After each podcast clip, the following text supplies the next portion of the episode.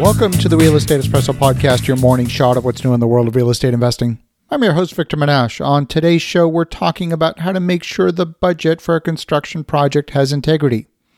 I regularly receive questions from new developers looking to grow from buy and hold investments into new construction. The first thing I ask for is to see their budget and their pro forma. On today's show, we're going to highlight some of the most common mistakes I see in a construction budget. Understand that if you've made mistakes at the initial analysis stage, there's very little that's going to save you apart from a miraculous increase in rents.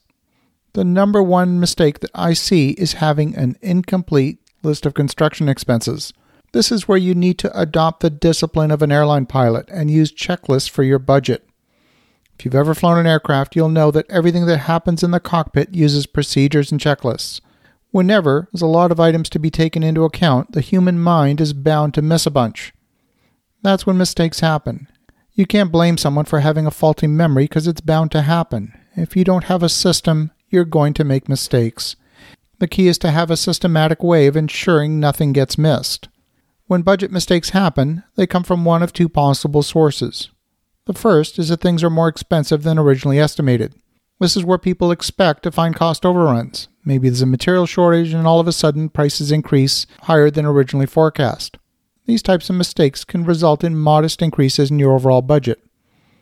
But the biggest issue is when you have an expense that was missed from the budget altogether. You've budgeted $0 for that line item and in reality the number's not zero. That's a huge problem because the entire amount is offside not just a misestimation of, say, 10%. The most important thing you can do is to make sure your list of budget line items is complete. And on today's show, I'm going to highlight seven of the most often missed budget line items that I see in conversations with investors. Starting with number seven title insurance. Most lenders will want a title insurance policy in their name for the construction loan. Depending on the value of the project, this can add up to a lot of money. Number six, loan fees.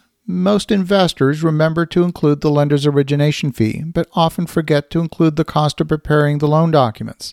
That can add up anywhere from $5,000 for a simple project to $25,000 to $30,000 for a more complex set of loan documents. Some lenders also include a termination fee, and I've seen investors miss this in their budget. And when you convert from construction financing to permanent financing, there can sometimes be additional fees associated with the permanent loan. These all need to be part of the project budget. Number five, I often see developers underestimate the cost of architectural work. The architect's fees can vary widely depending on how the front end of the project is structured. Architects sometimes hire the engineers for mechanical, structural, civil, plumbing, and electrical as subcontractors and pass through those costs to the owner. But unless you've got a proper estimate for the engineering work, you can be fooled into thinking you've got a complete quote. Number four, site related work. This encompasses everything from drainage to landscaping, and the number of times I've seen a project fail to include cost of removing excavated material is astounding. I've seen so many projects include the budget for the building but fail to include any money for landscaping. And finally, I often see projects underestimate the cost associated with surface drainage. Number three, draw inspections. When a lender loans money for construction, they advance funds in draws and at the end of each phase of construction, the bank sends an independent third party inspector to verify the scope of work included in the most recent draw request was in fact completed. These inspection fees can vary widely from a few hundred dollars each to a few thousand dollars, and on a large project with monthly draws, this can add up to a lot of money. Number two, the initial operating deficit. This is when a project takes longer to lease than you planned for. Imagine it takes an extra six months for your property to lease up you need to have an additional contingency fund to handle the carrying cost above and beyond your original schedule. And number one, frankly, this one amazes me because it's so basic, but I've got to tell you, I've seen this so many times. I've seen many budgets where the borrower fails to include an interest reserve in the budget to carry the cost of the construction loan. Often, if they do include a reserve, I've seen it cover the period of construction but not the leasing period.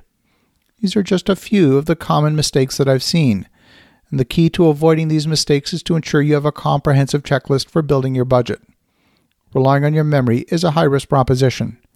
As you think about that, have an awesome rest of your day. Go make some great things happen. Talk to you again tomorrow.